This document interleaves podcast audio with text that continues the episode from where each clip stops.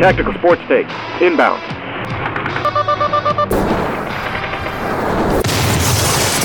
Who the fuck is that guy? Beat him off. Stomp on his head as he's unconscious. Five tool commentator. He's the Willie Mays of sports broadcasting. DiMaggio. It's time now for North Star Sports, your source for the hottest sports takes in the business. Here's your host, Owen Elle.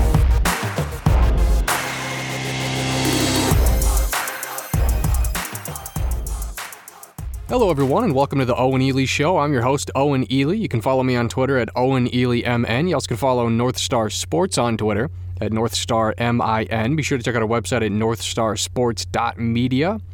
And welcome into the show, everyone. We got a great one for you today here on this Friday, December 17th, as we look to preview UFC Fight Night Lewis versus Daukaus, which will take place tomorrow, Saturday, December 18th uh, at the UFC Apex in Las Vegas, Nevada. Uh, as always, great to be back with you guys. Uh, very fun to close out the uh, 2021 calendar year, and uh, I can't wait for a, a fresh slate of UFC uh, events in 2022.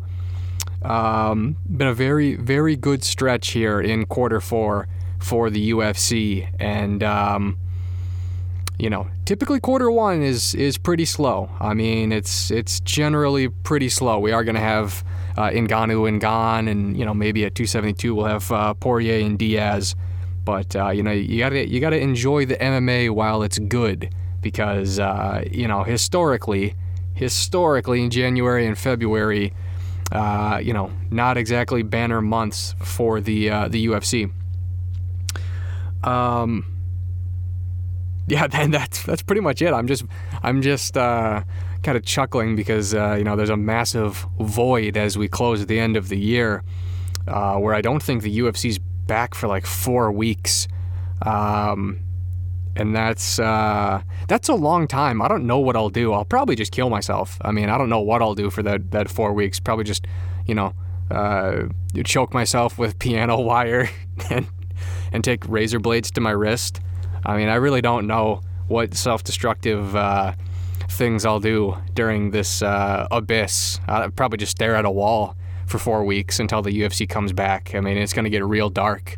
I mean, I'll probably just I'll probably just punch a stud in the wall repeatedly uh, for four weeks and uh, just turn the bones in my in my hands to to jelly.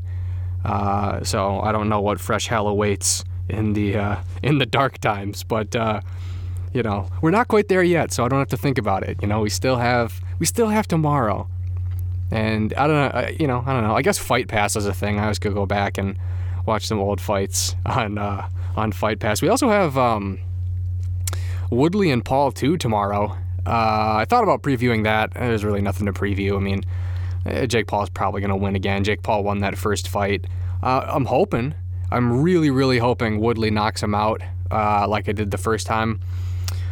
Um, but uh, I'm, I'm, not going to get my hopes up. But I will be tuning in.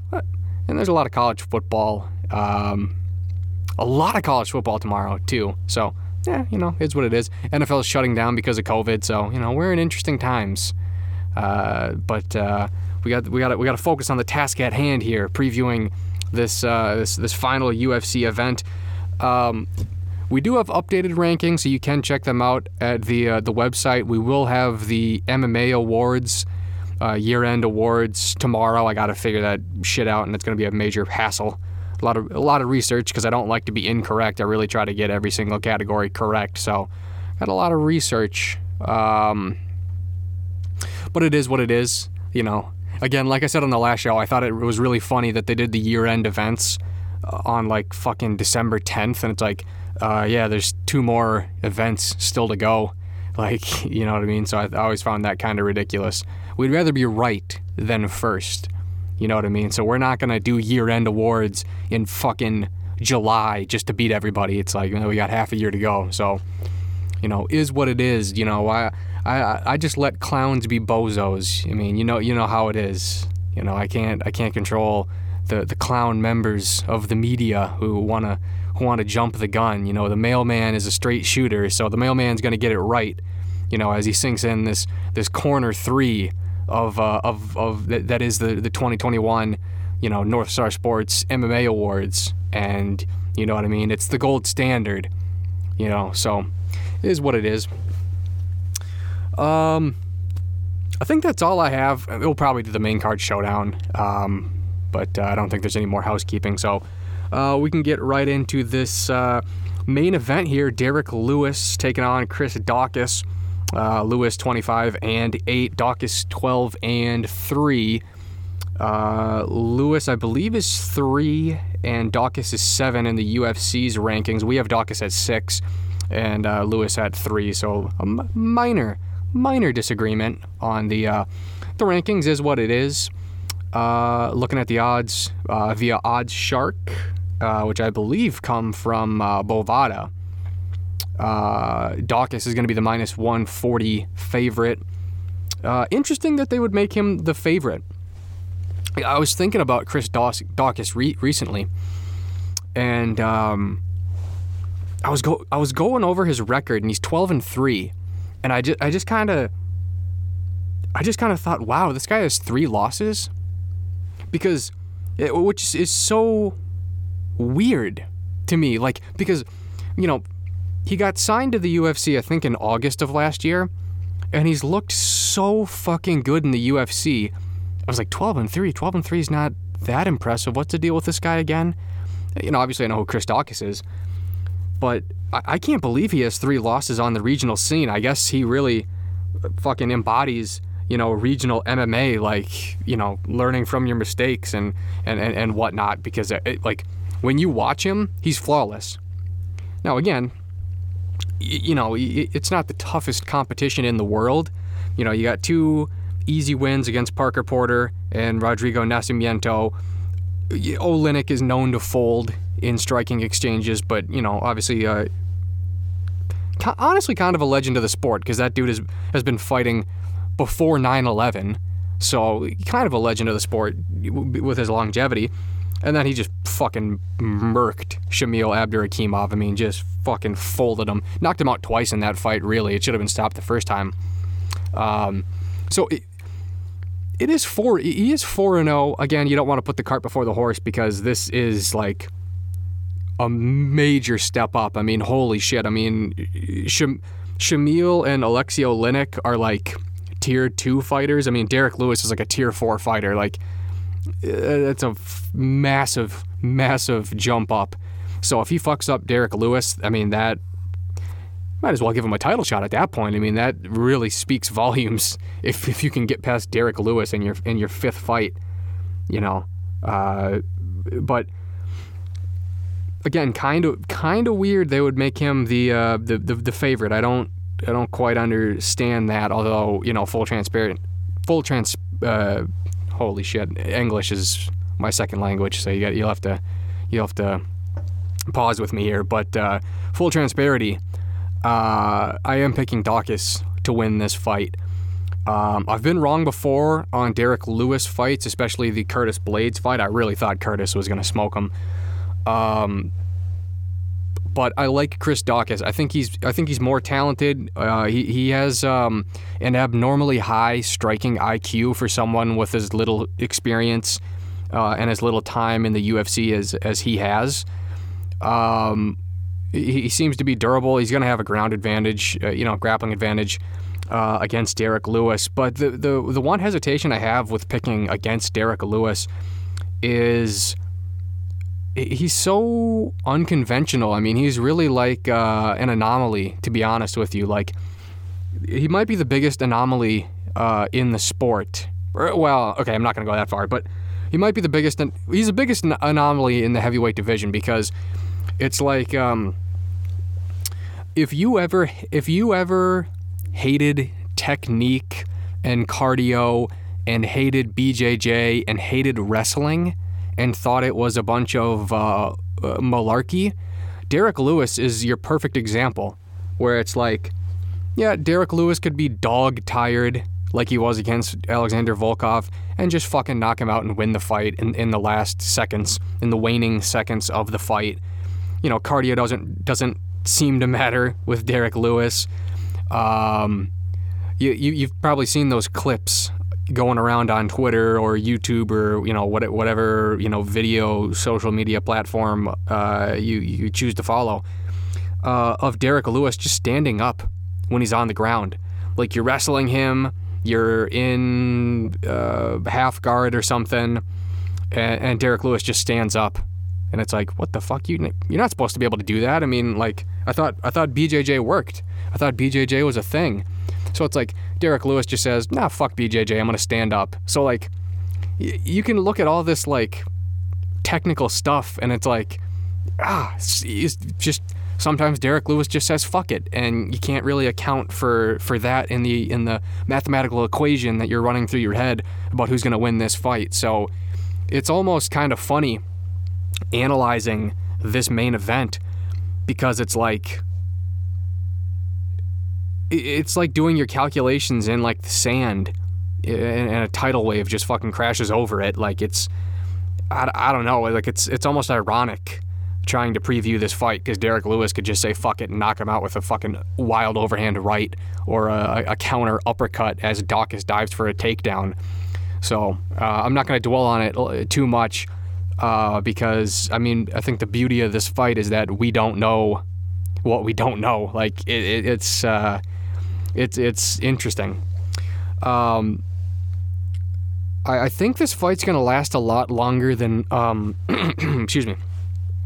I think this fight's gonna last a lot longer than people might realize. I, I saw that the prop bets were obviously very heavy in in favor of a knockout in in round one and round two, and then progressively worse uh, odds or better, I guess, depending on how you want to look at it. Uh, progressively longer odds is probably a better way to put it of the knockout happening later in the fight. I think this fight could pro- probably go into round three or round four.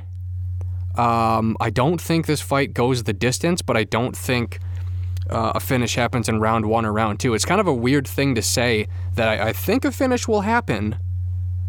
A finish will happen. It will not reach the final bell, but it's not. It's not going to be early. It certainly can happen early because they have power. But what what I think is probably going to happen is Derrick Lewis is just like um, like you know when you play Modern Warfare 2 and you you get like those base perks or whatever, like just whatever perks you start out with, and then like you get like bling and then like you get bling pro, like you upgraded the fucking perk. Like that that's basically the same thing with Jairzinho Rozenstruik and Derrick Lewis. Like Derrick Lewis is just the slightly upgraded version of Jairzinho Rozenstruik. Like Derrick Lewis is perfectly content with losing rounds. He's perfectly con- content losing every single minute of the fight until he wins the fight. Like Derrick Lewis is not trying to win by outpointing anybody or outs- outscoring anybody. Like he's the exact fucking opposite of like Wonderboy Thompson. Super inactive and just looking for one punch. And if it takes him 12 boring minutes uh, before he lands that one punch that turns the lights out, he's totally cool with doing that. You know what I mean? So I think Daukaus, because he has a, a high fight IQ, he's not he's not gonna push it. He's not gonna he's gonna be very calculated with how he tries to deal with Derrick Lewis because he saw what happened to Curtis Blaydes. Um, I think I think unless unless a takedown is just perfectly there for the taking, uh, I don't think Daukaus is going to force a takedown because he doesn't want to get severe fucking CTE from an uppercut uh, on, on a takedown. So I like I actually think it's going to be quite a boring fight uh, for as long as it lasts until the final 30 seconds of whenever the, the finishing sequence starts. You know, it's it's it's kind of just whoever can make the the first mistake.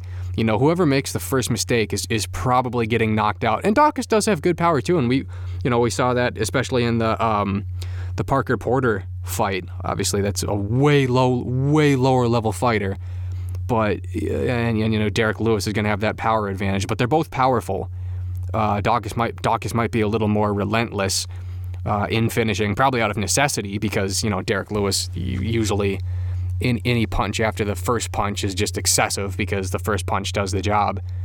Uh, but it, it's, really going to be who makes the mistake first. So I, I kind of picture this being a pretty boring main event, but the finish will happen. And I think Daukaus uh, is going to get the finish. I don't know uh, exactly how he does it. I'd say he probably takes him down. I, I would say a smart strategy for Daukaus is to fight at range and just find a way to tire out Derrick Lewis because Derrick Lewis's gas tank is just garbage. It's it's awful, and that's not really something you can fix. He, if he could fix it, he would have fixed it by now. I mean, Derrick Lewis is a terrible gas tank, but you have to commend Derrick Lewis because um, he does the most with what he has. Like his fighting style is perfectly adapted to highlight his strengths and to try to mask up his weaknesses. Like his weakness is cardio and grappling. Okay, well the the grappling, he has the fucking counter uppercut, so you got to be really careful about shooting takedowns and shit like that. And the cardio, he just doesn't do anything. Like I said, he'll sit there for 12 minutes doing absolutely nothing, just waiting for that perfect counter uh, strike. So like, oh, cardio's an issue. I'm just not gonna do anything. You know what I mean? And good on him because he, he realized that. Like he works he works very smartly within his limitations. Um, but uh, you know, it doesn't exactly make for uh, an exciting fight. And uh, yeah, I think Daukaus is, is kind of a special fighter.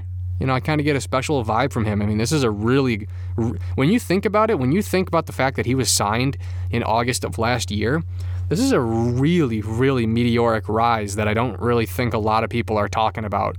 Um, but, you know, if and when he pulls off the, uh, well, if not the betting odds upset, certainly the conventional, um, you know, totem pole uh, upset. I mean, he's going to be right up there. He's going to be right up there. Uh, I'd say the I'd say the finish happens in round four, so I'm going to go Daukaus round four uh, TKO. All right, going to move on here to the co-main event. We'll have an interesting uh, welterweight matchup here between Stephen Wonderboy Thompson and Belal Muhammad. Thompson is 16 5 and 1, Muhammad 19 and 3. Looking at the odds, Thompson is the minus 210 favorite. Um, interesting, interesting matchup. Uh, very, very tough fight for Belal Muhammad. Uh, I, I, I guess I guess I gotta be careful with my words because I, I thought it was impossible that Julianna Peña would beat Amanda Nunes. So bigger upsets have happened. But uh, this is the mailman's lock of the week, uh, Wonder Boy Thompson. I mean, I just don't see how he loses. You know, hopefully there's not a mailman curse uh, developing here, but um, Belal is just. It, it's like I talked about on the recap show for the pay per view, the last pay per view. Um, it's Belal Muhammad is the Dan Ige of the welterweight division. He's the Pedro Munhoz of the welterweight division. He's a very well-rounded fighter probably probably like a B minus. He's probably a B minus in striking, B minus in cardio, B minus in grappling. Just very well rounded, very well rounded and above average. So, uh, uh, you know, a tough fight, and he's 100% effort. His effort is amazing. Nobody will ever question Belal Muhammad's effort. Um, but that only gets you so far, and this is where this is where the dollar stops with Belal Muhammad because you're going up against an A plus striker with A plus footwork and A plus defense and A A minus takedown defense. So I, I quite honestly, outside of Wonderboy Thompson fucking snapping his leg in half, Chris Weidman style, I really, really don't know how Belal wins. And because I was I was thinking about this earlier, like how does he win? Does he knock Wonderboy Thompson out? That would surprise the shit out of me. That might be the fucking most surprising thing to happen this year if Belal Muhammad one punched Wonderboy Thompson. Wonderboy Thompson has only ever been got once by Anthony Pettis, and that was just kind of a weird fluke. I mean, he that just doesn't happen. And Belal is not somebody who has one punch knockout power. He's never he's never shown that. Um, Belal is a slightly above average grappler. Like if, if if the fight started on the ground and they were both grappling, I'd probably give the advantage to Belal. But how are you going to take Wonderboy Thompson down? That's really really hard to do. His footwork is amazing. He can dip in and out. His His distance management is is really really good, and his takedown defense is 73%. And keep in mind that you know 73% is pretty high, but obviously there's been higher. You know, Belal Muhammad's takedown defense is 91%, but Wonderboy's not shooting for takedown on on Muhammad. But it's like keep in mind Wonderboy Thompson, like that includes fights with like twice with Tyron Woodley and and you know with Luque and like with some pretty good grapplers. So against like the highest level of the sport, his takedown defense is still 73%. So you're you're you're not going to take him down.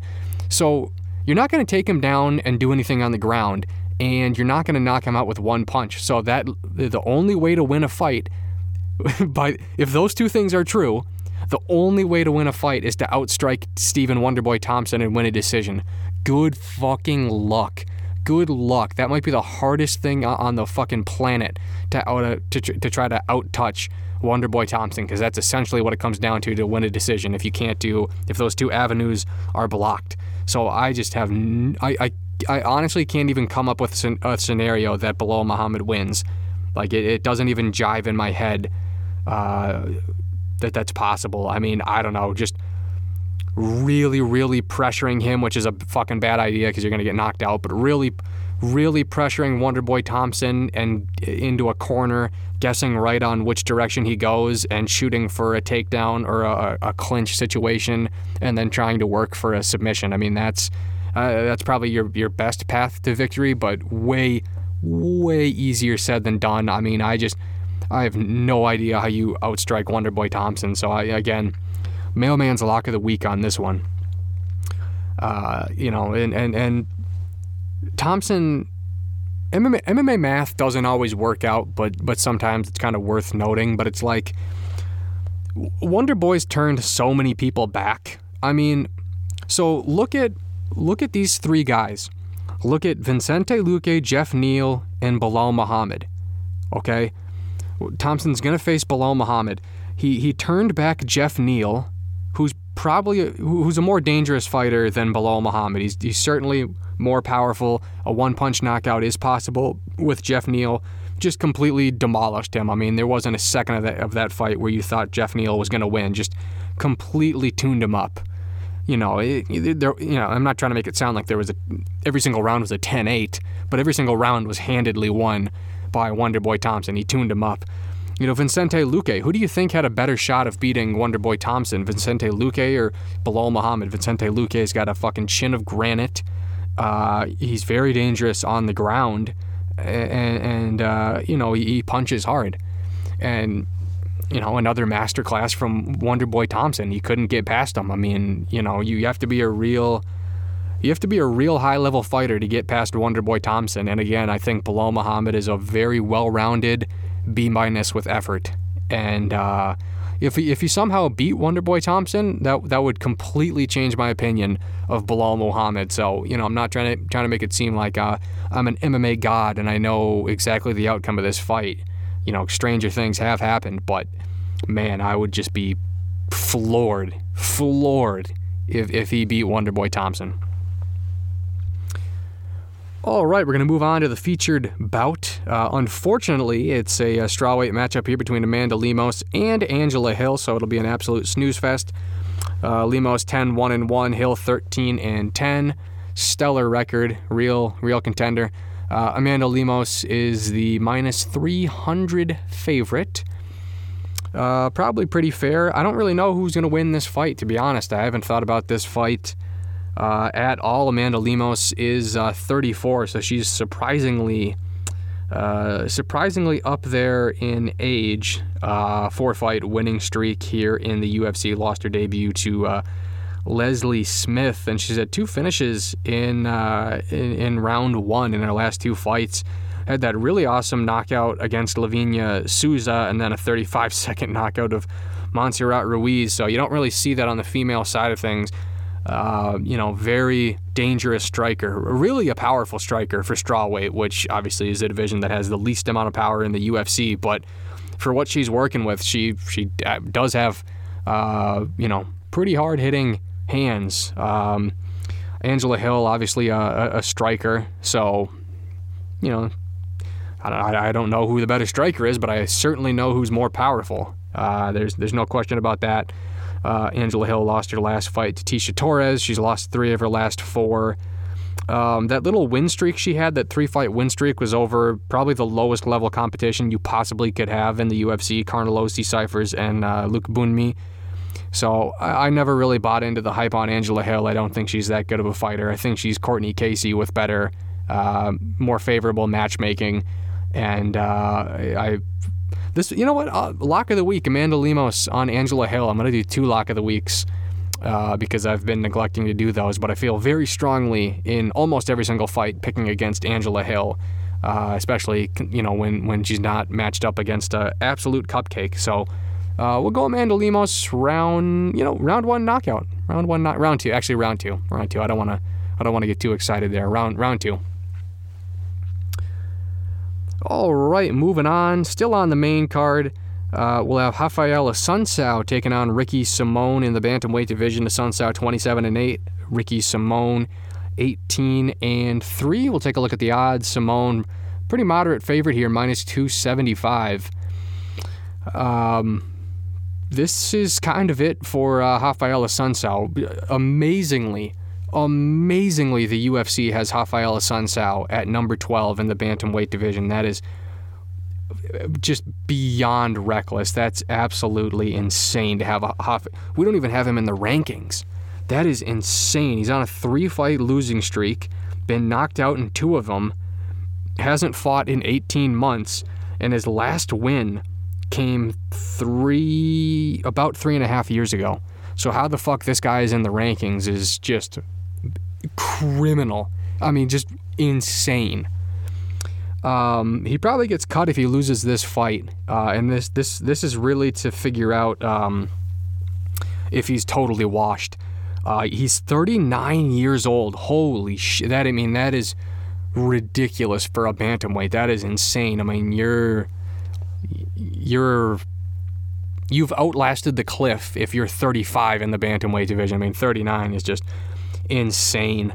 Um, and, and definitely factors in to this fight. Uh, Ricky Simón, 29, so he's going to be a decade younger, three fight winning streak. Uh, had a, a, win over uh, Ray Borg, Brian Kelleher. So, you know, he's beating some scrappy guys here in the bantamweight division. Um, I, I, don't really, I don't really think a whole ton about Ricky Simón to be honest with you. He should have lost that fight with Merab. Uh, got knocked out by uh, Urijah Faber uh, lost to Rob Font. I, I, it seems like he's gotten a disproportionate amount of promotion in his career, especially before those two losses. So I don't really know what the deal is with Ricky Simón. I don't really know why he's so highly or was so highly touted. I never quite uh, figured that out. Um, one hell of a mullet, though. Got to be honest, one hell of a mullet. Um, the the stats look good for Assunção, but obviously, you know, the, the, this is Assunção of yesteryear for sure. I mean, the, the, stats in his last fights, I'm sure, would just be, you know, awful, absolutely uh, awful. And and you know, it, it's going to be a good win for Simón. I, I, I really don't care how the win happens, but I think it'll happen. It really any way Simón wa- wants. Uh, you know, I think Assunção is pretty washed. Uh, you know, and you know, rest in peace to his career. I mean,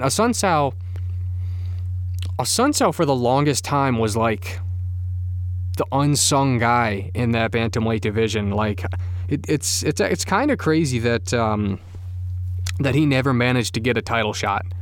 Uh, obviously, if he would have won against T.J. Dillashaw at UFC 200, he would have got a title shot. But uh, man, there was quite quite a stretch where Assunção was was really good. I mean, he won, holy shit, 12 of 13 at one point in, in, in the UFC. He won 12, 12 fights in a, in a 13 fight stretch, and the only loss was to TJ Dillashaw. Had a, I mean, you look at his resume. Honestly, he's one of the most underrated fighters in UFC history. I mean, he's got wins over uh, Rob Font, Marlon Moraes, Aljamain Sterling, uh, Pedro Munhoz, TJ Dillashaw. Um, and uh, that's the one I was looking for. And he has a win over Jorge Masvidal as well. As fucking funny as that is, back in 2005 on the Georgia regional scene, I believe the fight took place at lightweight. So somehow Assunção ballooned up to lightweight. He has a fucking win over. Oh, and a win over Joe Lauzon too. He has a win over Joe Lauzon and Jorge Masvidal. So like this guy's resume is rock solid, but you know this this also isn't 2013. Uh, so he's going to have a tough time against a guy who's uh, you know a full decade younger than him. Uh, but I'll, I'll, go Ricky Simón by unanimous decision. I don't I don't I don't know if he finishes him. All right, moving on. Still on the main card, we have Diego Ferreira versus Mateusz Gamrot. Ferreira is 17 and 4, Gamrot 19 and 1. We'll take a look at the odds for this one. Gamrot, the minus 180 favorite. Uh, we'll also look at the rankings for this one. Uh, we will have uh, Diego Fajeda. Oh, excuse me. We will have Diego Fajeda uh, at number 12.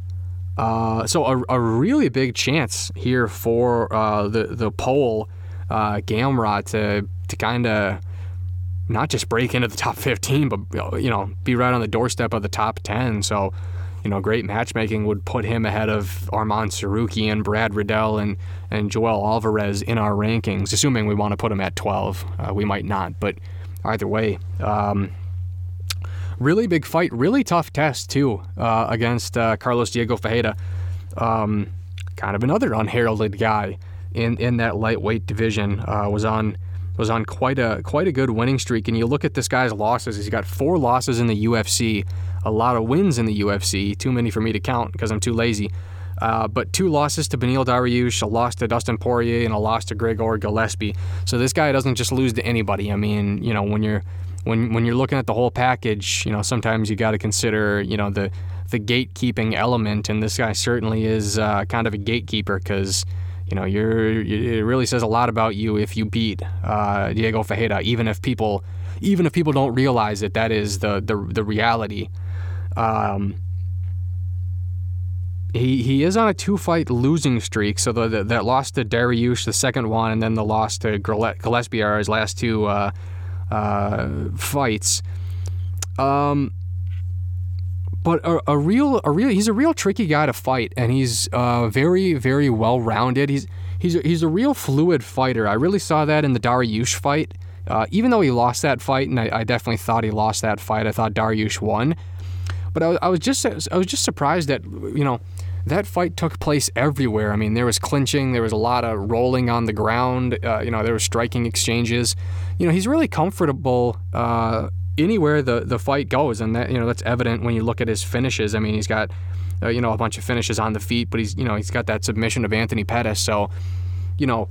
Uh, he, he's a really tough fighter wherever the fight goes, and on the ground, especially against Dariush, who's a super underrated uh, jiu-jitsu uh, guy, practitioner. It, we'll, we'll, use the fancy word. Uh, he's he's super slick too. He's really slick on the ground. I don't think that's going to be a, a, spot where Gamrot is going to want to take this fight. I view Gamrot uh, as as a striker. I could be wrong. Uh, obviously, he's kind of new to the to the UFC, so I don't you know I didn't watch a whole lot of fucking KSW. But uh, in the three UFC fights I've seen with him, he definitely seems like he's more of a striker. So, uh, you know, while while Diego Ferreira is is probably comfortable anywhere the fight goes, I would imagine he would want to take this fight to the ground. Gamrot probably wants to keep this fight on the feet. He's coming off of uh, uh, two straight finishes over uh, Scott Holtzman and Jeremy Stephens. Uh, and, and, and actually won that Jeremy Stephens fight in, in 65 seconds with a Kimura. Uh, lost his, his debut to Guram Kutateladze via split decision. I, I agree with that. I, th- I thought, you know, some people kind of thought that was a little controversial and, and thought that Gamrot won. I really didn't think so. I thought, and I was rooting for Gamrot too, so you know how that goes. When you're rooting for somebody, you generally find every excuse why they won. I was rooting for Gamrot, and to be honest, I thought Kutateladze had, had won that fight, uh, so I agreed with the judges. But, uh, you know, minus that little uh, hiccup, he's, he's finished fights pretty fucking quickly.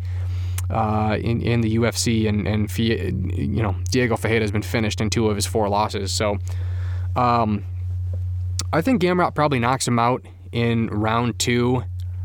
Um, yeah, I just think he's I, I just think he's the better striker. Again, that comes down to strength versus uh, weaknesses, and and you know while again feels like I keep saying it, but while uh, you know Diego Ferreira might be the more well-rounded fighter. I think Gamrot's striking is real, real dangerous, and and uh, you know he, he's an opportunist as, as we saw in that Jeremy Stephens fight. So uh, I, I like Gamrot to, to win this one, and I actually think Gamrot could go pretty.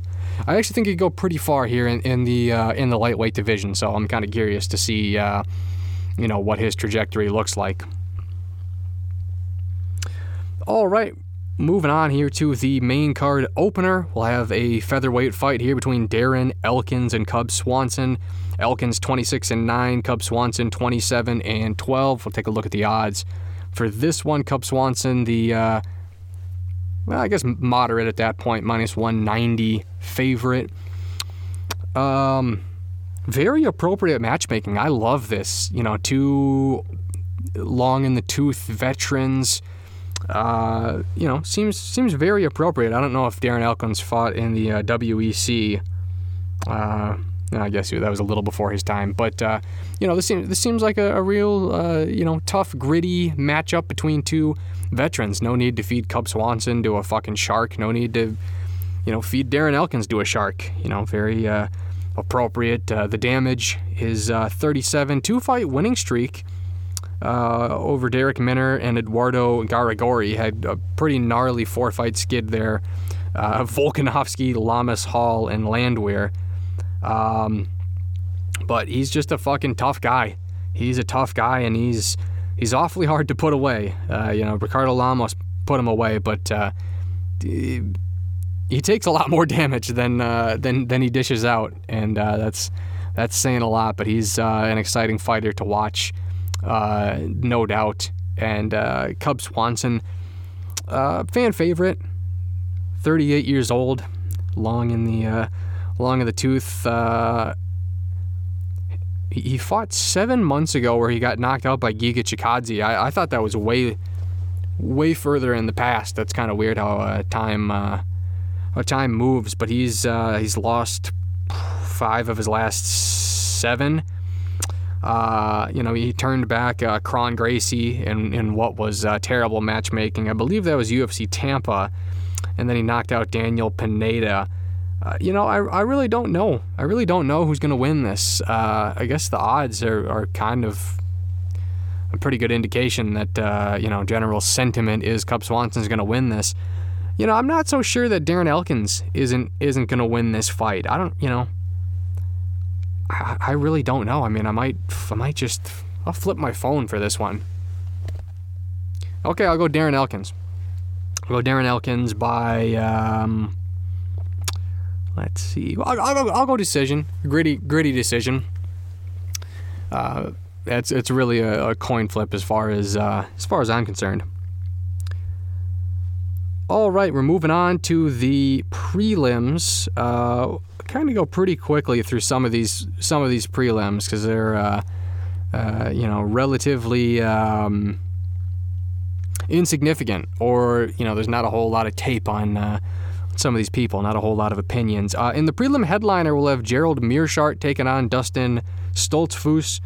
Uh, Meerschaert 33 and 14. Stoltzfus is uh, 13 and 3. Meerschaert the minus 230 favorite. Uh, I, I like that. I like that. Uh, I'm going to take uh, GM3. I actually, I actually think that he gets a um, uh, another submission. I think he gets a submission here over over uh, uh, Stoltzfus. Um, you know, just a very overlooked fighter. He is coming off of that really nice upset win of uh, Mahmoud Muradov. Um, so, you know, he, he's still got it. And this is a guy who takes tough fights. You know, yeah, he's got a lot of losses in the UFC. You know, he's got a lot of wins in, in the UFC as well. And, and this is a guy who, not a whole lot of hype on him, a real meat and potatoes kind of kind of grappler. Uh, not not an exciting name, not a guy that's ever going to headline a pay per view, but uh, you know, he's a, he's a tough fight and and and he takes on tough fighters. So you know, like you said with Hamzat, sometimes shit doesn't go your way when you take on good fighters. Unfortunately, he got knocked out in 17 seconds by Hamzat Chimaev, but he's not fighting Hamzat here. He's fighting Stoltzfus, who, you know, a C level prospect as far as I'm concerned. He needs a win here to keep his job. Two fight losing streak uh, in the UFC to Daukaus and uh, Rodolfo Vieira. So really needs a win here. I don't think he's going to get it. I'm going to go GM3, uh, round two submission win. All right, uh, moving on. Uh, in the bantamweight division, we have Raoni Barcelos taking on Victor Henry. Barcelos 16 and 2, Henry 21 and 5. We'll take a look at the odds on this one. Barcelos, very heavy favorite, minus 350. Have to completely agree. I, I have never heard of Victor Henry. Uh, Victor Henry uh, until now. He's making his UFC debut here at uh, at 34.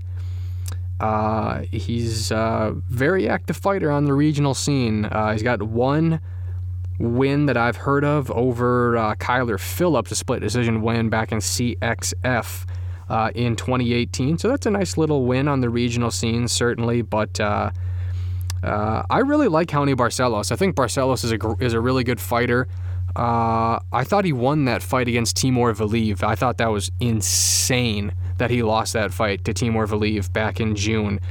And this was a guy who was on a like a 10 fight winning streak. I think he was like 5 and 0, 6 and 0 in the UFC and if he would have beaten Timur Valiev, you know, I really thought he might have got a ranked fight. Uh, I, I, still want to see Raoni Barcelos fight somebody in the rankings. I mean, I, I really think he's a good a good fighter, but he's just the bantamweight division is so deep and so stacked and so top heavy and so hard to move up that I don't think he's ever going to get a, a, true shot uh, in the UFC. And he's 34, so the time the time really is now for Raoni Barcelos. So I think against a guy in, in Victor Henry who's making his debut, who nobody knows, I think I think Barcelos needs to send a message. Like I I think he needs to fuck him up. I think he needs to fuck Victor Henry up in the first round and like really have a statement win. Because, you know, if if you just get a really nice if you just get a really nice, fairly convincing decision victory over Victor Henry, it does nothing for you. I mean, this guy's career is just going nowhere fast, which is so unfortunate because it's not his fault. You know what I mean? But it's like, man, I, I really feel like this guy is capable of a lot more. Uh, and I think he messes Victor Henry up. I really think he does. I think he's he's going to finish him in round one or round two. I mean, there's levels to this game, and uh, you know, Raoni Barcelos is several levels above Victor Henry, a very unheralded, unknown fighter.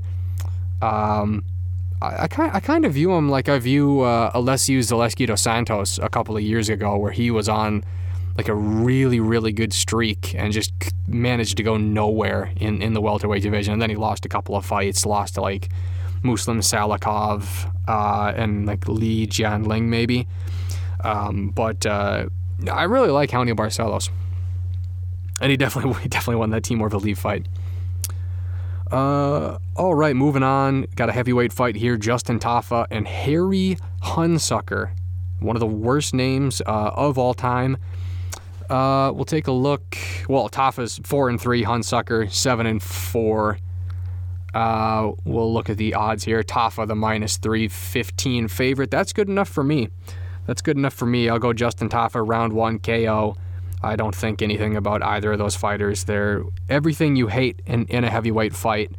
Uh, super unathletic, uh, morbidly obese people with not a whole lot of technique, who all they have is just a power, a power hook and an overhand. Um, so just super, super low level heavyweight MMA, and uh, you know I'll, I'll go Justin Tafa. Very uninterested in this fight.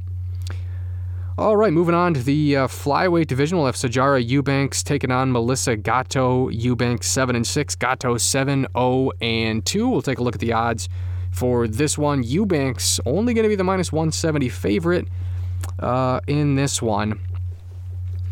Uh, Eubanks a really, really hard fighter to try to figure out where she's at uh, because somebody who does not have a pretty record uh, you know, goes on these, you know, small winning streaks and then, you know, we'll follow that up with a small losing streak and just kind of goes back and forth.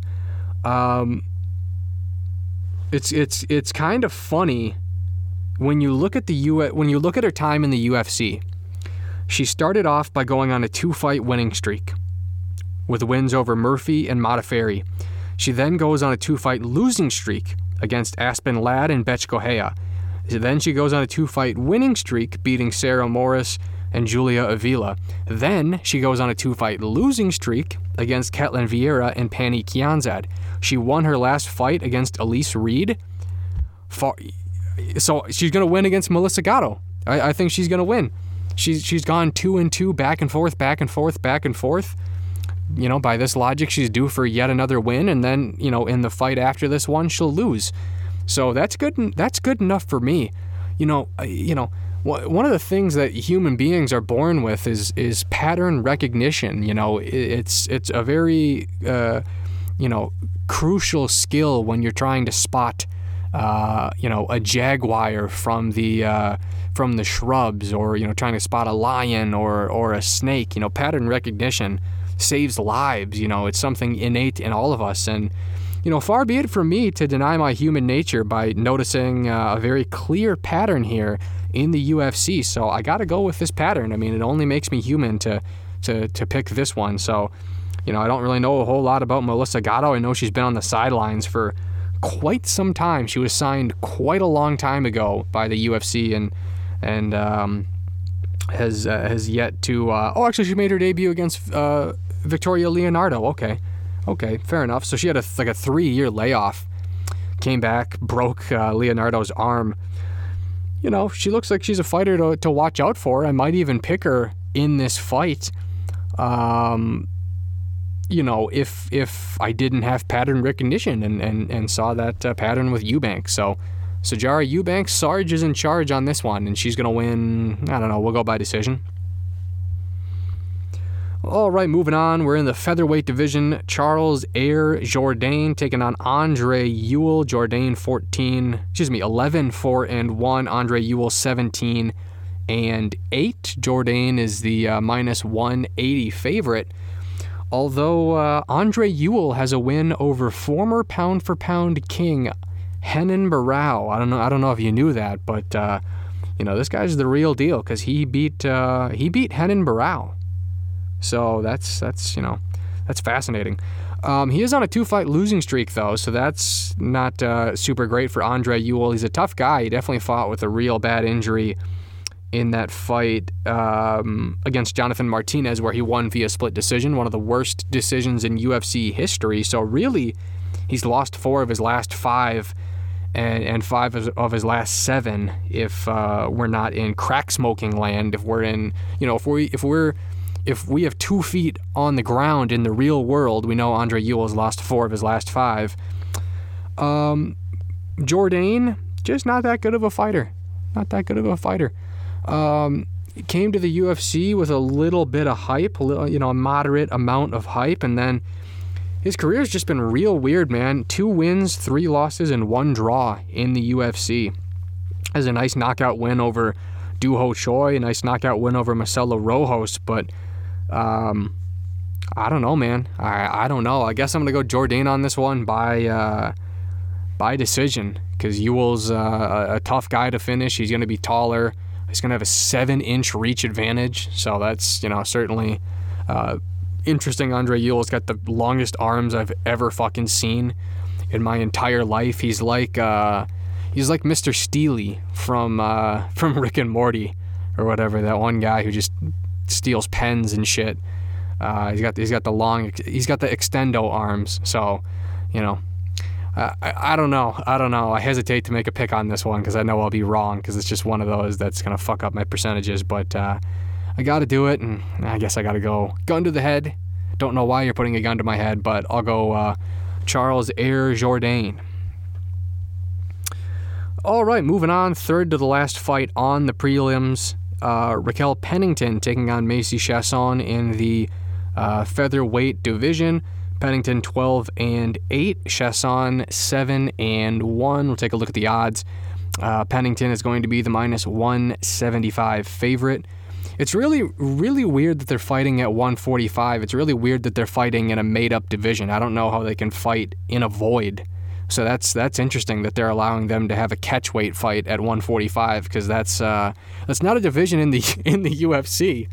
That's not a that's not a division. That's a sham of a division made up. Uh, you know, in, in in a, it's a figment of our imagination. It's a fig Newton of our imagination. Um, yeah, so that's that's kind of weird that they're fighting uh, a sanctioned fight in a in a weight class that doesn't exist. But you know, that's a that's a topic for uh, another time. Uh, we have Pennington at number five in the bantamweight division, Chiasson at uh, number 11. Uh, Chiasson's really big, really big. Uh, she's 5'11. So I, I think the, the fact this fight is taking place in the made up 145 division is really going to favor uh, Macy Chiasson because I would imagine she has quite the hard time fighting uh, down at 135 or, or at least making weight. Um, obviously, she fought on the 145 season of uh, The Ultimate Fighter. So, uh, you know, I, I like Macy Chiasson. I don't know what, what went wrong in that fight with Lina Länsberg, but uh, you know, I've I've liked her in her last couple of performances. This is uh, clearly a, a, step up uh, against Pennington, but uh, yeah, I don't I don't think a whole lot about Raquel Pennington. It's kind of she she's in the same ilk, maybe one tier down from Germaine de Randamie and Holly Holm in terms of like annoying annoying fighters, at least career wise, not like personally or anything, but like fighters that just won't go away that keep taking like main events and like keep taking spots on the roster to have boring fights. You know, she's she's like that. So um it's really going to be a litmus test on Macy Chiasson. I mean, we really are dialed in on where Raquel Pennington is. She, you know, she lost to Nunes, de Randamie, and Holly Holm, wins over Aldana, Reneau, and uh, Kianzad. Like we we know where she's at. She's she's a, a, second tier fighter. You know, she'll always lose to tier one fighters, and she'll always beat fighters below her. So she's very very consistent in where she's at. So uh, you know, whatever the result is here, I think is going to speak volumes about Macy Chiasson. Um, let's take a look at the stats here. Maybe that can persuade me to go one way uh, or another. Chiasson's going to have a four inch height advantage. She's going to have a um, four and a half inch reach advantage. Striking, it's pretty high level for her. Uh, 4.16 significant strikes landed per minute, uh, 2.17 on the defense. You know, I'll, I'll go with the upset here. I'll go with the upside. I'll go with a younger fighter, uh, and, and I'll go with Macy Chiasson by uh, unanimous decision uh, especially if she can keep her distance and just fight at a range against Pennington, who's probably going to want to either take her down uh, or certainly clinch. I mean, we all saw that very fun clinch fight she had with Holly Holm. So uh, I hope that's not the case. And uh, if, if it isn't, then uh, I'll certainly favor uh, Macy Chiasson by unanimous decision. Uh, all right, two more to go. We got Don'Tale Mayes taking on Josh Parisian in the heavyweight division. Don'Tale May- Mayes is eight and four. Parisian fourteen and four. Uh, Mayes is a heavyweight. Parisian is not. So, uh, or no, am I thinking of a different guy? I'm thinking of a different guy. My apologies. Parisian weighs 262 pounds. He is definitely a heavyweight. Never mind. Who the hell was I thinking of? I think I was thinking of the guy Parisian fought on the Contender Series Oh yeah, Chad Johnson or whatever his name is. Never mind. Parisian's definitely a heavyweight. That is my bad. Uh, we'll take a look at the odds here. Mayes is going to be the minus 200 uh, favorite.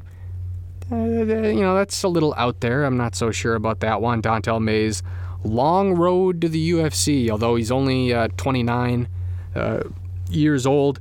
Came to the UFC and was welcomed by uh, Ciryl Gane got to make his debut against Ciryl Gane. Uh, lost his next fight to uh, Rodrigo Nascimento, and then a win over Roque Martinez. So boring that you know it's making me fall asleep on air here. Um, Josh Parisian uh, had that split decision win over Roque Martinez, so I guess you know they're they're both pretty much at the same level. Fuck it, I'll go Don'Tale Mayes. You know, I don't know. Maybe he's got more power. He's the bigger fighter, longer reach, taller. Um, but yeah, yeah, stats are pretty similar. Yeah, we'll go Don'Tale Mayes for no profound reason. Running out of steam here. Uh, all right, we've finally reached the prelim opener. It's going to be between Matt Sayles and Jordan Levitt. Levitt eight and one. Sayles 8 and 3. Levitt's the minus 125 favorite. Definitely going Jordan Levitt here. Definitely going the Monkey King, 26 years old. He lost his last fight to Claudio Puelles. Um, murdered Matt Wyman in 22 seconds with that uh, grotesque slam on his head and neck.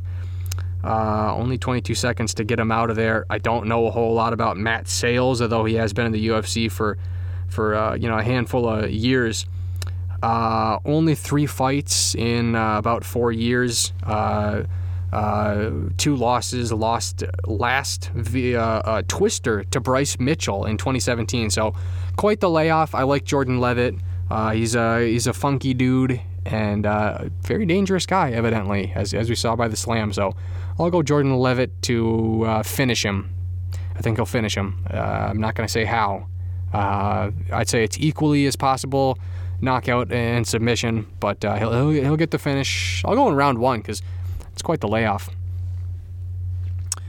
All right. Well, with that, uh, we've reached the end of the preview. Uh, be sure to leave a five star on whatever platform you're listening uh, to the to this podcast on. Um, Got to check out the website northstarsports.media. Updated rankings, uh, and they'll be updated um, Saturday night, late Saturday afternoon, because it is an early card. So we'll we'll definitely have the rankings done. We'll have the year-end awards uh, as well, which we'll, we'll tweet out. Uh, and put on the website. Uh, but you can follow me on Twitter at Owen Ely MN, the website uh, or the uh, the account, excuse me, at North Star M N. and thanks for tuning in, everybody.